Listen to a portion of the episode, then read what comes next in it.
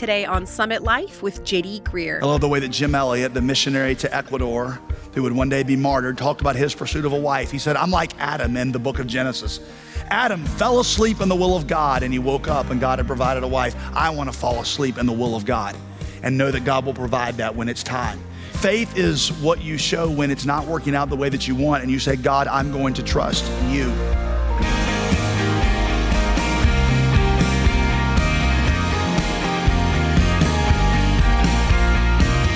Welcome to Summit Life, the Bible teaching ministry of JD Greear. I'm your host, Molly Vidovich. Today, we're continuing a practical series called From the Beginning, and we're learning about God's design for sex, marriage, and relationships. So, if you missed any of the previous messages in this study, you can hear them all online when you visit jdgreear.com. Now, today's teaching continues to answer the question how is dating supposed to work? But beyond the practical steps for cultivating healthy relationships, we'll also discover how marriage and singleness are both preparation for a much greater blessing to come. See, God does have a lot to say on the topic of dating. So grab your Bible and let's rejoin Pastor JD right now. The book of Genesis is not primarily a romance manual or instructions on how to date or how to raise kids, but the book deals with practical matters about life along the way.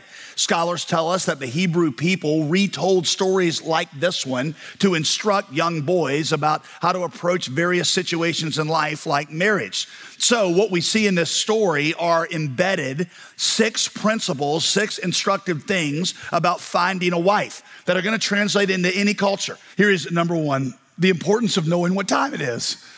The importance of knowing what time it is. There is a time you see in this story to seek a wife. There was a lot of intentionality here. Abraham knew it was time and he sent out the servant. And I, I say that because there seem to be a lot of guys in the Christian world, especially, who are just sitting around waiting on marriage to kind of fall in their laps. My father gave me this verse from the book of Proverbs when I was 17 years old. He that finds a wife finds a good thing and obtains favor from the Lord. Two things from that verse. He says, first of all, a godly wife is a blessing from God. Secondly, God expects you at some point in your life to go looking for her. He that findeth implies he be looking, right? So here we go. Number two, you see in this story the importance of reciprocity. There is no God told me to come marry you, Rebecca, so pack your bags. There is seeking of her consent. In their culture, scholars say this would have been a temper on arranged marriages. In our days, it means that guys, you should never, ever, ever pull the God card. I feel like God wants us to get married. Don't blame that on God, own it. It's you. Uh, number three, the importance of marrying in the faith. The importance of marrying in the faith. Abraham did not want Isaac marrying a Canaanite. Why? because he didn't want his descendants to lose the threat of the promise. One of the most damaging things, maybe the most damaging thing that you can do to your children and your grandchildren is to marry a non Christian. I have told my kids, I want my grandkids to trust Jesus, but that's going to be in their hands, not mine. And it's in large part determined by whom they choose to marry, and whom they marry is going to be determined by who they choose to date. So when Paul gives the command in 2 Corinthians 6 14, do not be unequally yoked with an unbeliever. Do not be in an intimate relationship of any kind with an unbeliever. That is a command, but that command is given to you not to be mean to you. That command is given to you because it understands what the future looks like for you, and you would be wise to heed it.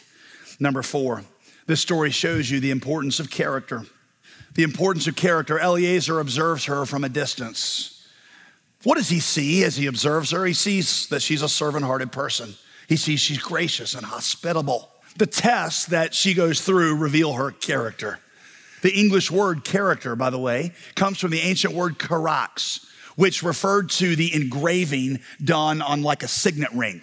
Character is the kind of thing in your soul that no matter what relationship you're in, you make the same imprint, you act the same. So if you want to evaluate someone's character, you ask questions like, What's their reputation? What's a reputation? I think it was Abraham Lincoln who said that reputation is the shadow that is cast by the tree of character. Your character is going to cast a shadow. And so you want to know what's that person's reputation? How do they treat their parents? That's a really good question. Because, guys, how that girl treats her dad is a pretty good picture of how she's going to relate to you in 20 years. And girls, how that guy treats his mom is a pretty good relationship about how, he's gonna relate to you in 20 years. You don't believe that? Ask anybody who's been married for more than two decades. How, um, how do they have a servant spirit like Rebecca? Is he or she faithful in their commitments? If they can't hold a job, if they can't keep their word to other people, then what in the world makes you think that they're gonna be able to keep their commitment or keep their word to you? Can they keep their hands off of you? I mean, if they can't control themselves in the dating stage sexually, when they know that it's wrong and they can't do it now, what makes you think they're gonna change when they get married? Girls, if he can't control himself now, what makes you think he's gonna control himself when he's on the internet late at night and you're not around? If, if she can't keep her hands off you, guy, what makes you think that in a compromising situation after you get married, she's gonna be able to control herself then? Character does not change. To really see character, you need at least two things here. You need letter A, you need time. You need time. You have to be able to observe them in regular life contexts. I haven't been a pastor that long, but it still amazes me. People coming in after two weeks. I'm like, well, we're ready to get married. I'm not saying you can't ever be right. I'm just saying there's no way you can know. And do not say, my heart knows, because your heart is all hopped up on the drug of infatuation. Here's what happens you're so excited about the idea of being in love that you take this person that you like, but you don't know all of them yet. So the parts of them you don't know, you fill in with what you want them to be. But just because you want them to be that doesn't mean that's what they are. And then you get married and find out all the parts you made up are not really true at all. You need time to see them in different contexts. I heard about a Christian couple, no joke. guy in our church told me this. They got engaged after a week and a half, and they'd never even met. They'd only talked through email and pictures. Some other guy, this guy at our church challenged this guy on this, and the guy said, Well, sure, we never met, but she's perfect. We both want to have the same number of kids. In this case, it was eight. He's like, That's a sign. She dresses how I've always wanted a girl to dress. I'm assuming that was a denim jumper. Um, and she wears her hair the way that I've always wanted a girl to wear it. like, bro, respectfully, I think you need more to go on than that. Only time and proximity reveals who they really are. You need to understand how their past shapes them, how the wounds of their past affect their relationships, what they're like under pressure, how they handle responsibility, what their ideas of family and success are. The other thing that you need to see character, listen to this, is you need to keep the physical out of it. You need to keep, and by that I mean sexual stimulation.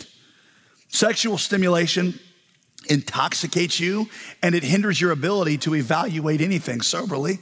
It, it kind of works like a drug. You know, when your body's in pain or you're sick, you, you go to the doctor and he prescribes a codeine pill and you take the codeine pill and then you feel awesome. Now, your body actually isn't awesome, but you feel awesome because the drug deceives you as to how you really feel, which is fine when you're sick. But when you do that in a relationship, it leads you to disaster. When the codeine wears off, your body's still sick. And when the physical excitement of sex fades, all you're left with is a sick relationship. So I would encourage you to keep the physical minimal for your own sake. Solomon says it this way in the Song of Solomon, speaking to women here Promise me, O women of Jerusalem, by the gazelles and the wild deer, not to awaken love until the time is right. In their culture, gazelles and wild deer represented youthful sexual vigor. And so Solomon is saying, keep them hibernating until it's time for them to run. When it's time for them to run, let them out of the cage and let them go wild. But until that time, keep them sleeping, keep them hibernating, keep in the cage. By all means, listen, do not live together. Somebody who has lived with two to three people before they get married has right at a 0% chance statistically of staying married in their first marriage. Now you're like, well, I have done that. I'm gonna get to that at the end, how God's grace rewrites a lot of these stories, but I'm just simply trying to say I know this is difficult, but this time where you're dating is a test for you. It's a test in which God builds character. It's a test in which God sees if you trust Him enough to wait, to wait on what He has, to see if you love Him enough to bring your sexual desires under His Lordship. And let me just be really clear on the standard because there seems to be some conclusion. God's word says that any sexual relations are to happen only after the covenant of marriage has been formalized. That means not in the dating stage, not in the engagement stage, not in the week leading up to your wedding. It is after the covenant has been made. That is when you awaken the gazelles and the wild deer. So you need to prioritize character in the dating process And while you're waiting, focus on its, prioritize its development in you.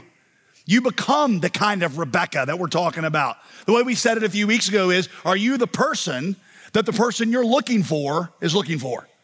Are you the person the person you're looking for is looking for? And that's what God wants you to prioritize and then let Him worry about what He is going to bring to you in His time. Number five, we see in this story the importance of godly counsel. In this story, we are immediately struck with how involved the families are, more so than we're used to. And I'm not trying to push us back to arranged marriages. I mean, that's, there was a lot of problems with that. In our culture, we've gone to the opposite extreme, have we not? And arguably the most important decision of our lives, we isolate ourselves and tell ourselves that our heart knows best. Your heart is an emotional idiot. No offense, but it is. Mine too. It is easily deceived. Or about this decision, we consult only with our best friends who are no older or wiser than we are. You ever read Lord of the Flies? It's basically the plot line. You consult with a bunch of people your age, it doesn't turn out well, I can assure you. You need wise and godly counsel, particularly at this stage of your life. If there were no other practical reason to be involved in the church as a single, this would be it. Attraction and dating are so exhilarating and confusing. You need people who are wise, who can look in from the outside soberly without the deluding adrenaline of attraction and help you navigate the relationship. Sometimes they can see the obvious problems that you can't see because you're so hopped up on the on pheromones. Or maybe they can see that you're writing somebody off because of some silly preference or fear that really makes no long-term difference. Here's the question Do you have godly counselors in your life? Maybe that's why it doesn't trouble anybody because nobody knows you. And if you do, are you listening to them? This is Summit Life with JD Greear. Learn more about this ministry by visiting jdgreear.com. You know, this time of year, we like to reflect on the impact of what we're doing here at Summit Life. And this year, we've heard so many great stories of God transforming lives through this ministry. For instance, Mary, who lives in the States but is German, has been inspired to bring the good message of God's grace back to Germany. Or Theo, who told us that he passes the link to the broadcast to everyone from Christian friends to atheist coworkers. Or Matthew, who forwards our daily email devotions to people he's praying for who are hurting. Your gifts enable all of this to continue. We'd like to encourage you to make a year end donation today by calling 866 335 5220. That's 866 335 5220, or visit us online at jdgreear.com. Thanks for being with us today. Now let's return for the conclusion of today's teaching on Summit Life. Here's Pastor JD. Let me give a practical application of this to both married people and single people. Married people first, open your life up to single people in our church. Include them in your families. Don't hang out in married people cliques all the time. Include them in your small groups. Get to know them. A friend of mine tells the story of being at a restaurant with his wife where his oldest daughter was working as a waitress. She was waiting on tables across the restaurant, and there was this guy who was 15 years older than her that was trying to hit on her. Kept, you know, making suggestive comments, kept and, and, she said, you know, she's trying to show him she's not interested. He wouldn't leave her alone. He, she, he keeps saying, you know, these suggestive comments, give me your number. Eventually, my friend said she stopped. She pointed across the restaurant and she said, That's my dad. We share the same phone number. If you want my phone number, why don't you go ask him? My friend says, Listen, it is God's plan that every woman in the body of Christ should have a man around her that she can point to and say, You're interested in me? Why don't you ask him? They need a community. Single people need a community that can help these relationships form and flourish. Single people, the flip side is for you. You need to get integrated in the church. Don't hang out in singles only cliques. Um, maybe you're in a small group with only single people. That's fine. But serve on a ministry team here. That's one of the best ways to get to know people at different ages. Number six, the importance of trusting God. The importance of trusting God. Eliezer and Abraham and Isaac bathed this whole process in trust. There are two ways that Eliezer demonstrates his trust in God. I give him to you as an A and a V. A, he, he prayed. Eliezer prayed. You notice this? At every turn, he keeps praying. And he really believed that God heard his prayers and would provide in this area. Here's my question Do you believe that? Do you believe that God really hears your prayers about this and that he is working and that he is answering those prayers? So this week, we, in our kitchen, we have a thing called a Vitamix. You ever heard of that? It's like a high powered blender that you can basically drop a shoe in it and it'll turn it into something that you can drink. Um, and so it is so loud. I mean, I'm surprised I haven't gotten complaint letters from people that live three streets away telling me like, cut that out. Because I mean, it's just it's like a jet engine taking off in our um, in our, our kitchen. Well, this week I'm you know mixing something. I don't know, like a fruit and a, a brick or I don't know. But um, Rye comes up to me. I mean, the thing is, you can't hear anything in the house. And uh, she Rye taps me on the, the hip, and I look down, and she for 30 seconds talks to me. I can't hear a thing coming out of her mouth. And then she nods her head and she walks off. And I'm like, she thinks that I just heard her. And I thought when I, said, I was like, what? A, I was like, is this how I understand the Heavenly Father hears me? That no matter what noise is going on in my life or around me, I know that He is listening closely to everything that I say on this regard. Matthew chapter 6, Jesus said, The Heavenly Father knows when one hair falls out of your head. He knows when one bird drops out of the sky. If He understands what's going on with hair and what's going on with birds, then He knows and he hears when you call out to him about this most important area. And you can trust him with it. Do you really believe he hears your prayers? Here's the other way that Eliezer showed his faith he wouldn't compromise. He wouldn't compromise. If Rebecca wasn't the one, he's not going to settle. The proof of trust, listen, the proof of trust is that you won't compromise even when things get difficult. There are many of you that have good intentions, and if you could wave a magic wand, you would marry the right guy or the right girl. But what happens is God doesn't work on your timetable. And so you compromise. Faith is not shown in the intentions you have, faith is shown by your refusal to compromise when things don't work out on your timetable. You hear that? Faith is not shown by you writing anything down right now. I'm glad you're writing it down, but that's not where you show faith. Faith is what you show when it's not working out the way that you want, and you say, God, I'm going to trust you. I love the way that Jim Elliot, the missionary to Ecuador, who would one day be martyred, talked about his pursuit of a wife. He said, I'm like Adam in the book of Genesis. Adam fell asleep in the will of God and he woke up and God had provided a wife. I want to fall asleep in the will of God and know that God will provide that when it's time. You need to focus on the will of God in your life and trust God to supply that. And listen, do not date somebody that you wouldn't marry. Dating is a road that leads to a destination, and every mile you travel together, it gets harder and harder to, to take the exit ramp. Let me give you one last sidelight on how Eliezer trusted God. One other element in this, and it fits into the bigger picture of Genesis that I started with at the beginning. Listen very closely to this. All of Genesis, as I explained, is not about how to find a wife. The book of Genesis is about a promise that God gave to Abraham, a promise that would bring him exceeding joy, a promise that would give us what Jesus called the abundant life to bless us and make a blessing. Listen, that blessing did not consist of romance and a good family. That blessing consisted of a Messiah who would come to restore what had been broken in our lives. And what had been broken was not romantic, what had been broken was spiritual. It was our relationship with God that had been broken. The blessing in life, the blessing is not getting married, the blessing is being reunited with God. We say Jesus plus nothing equals everything. Now, it's true. As I've explained, you were created for community, and it's not good that you live alone.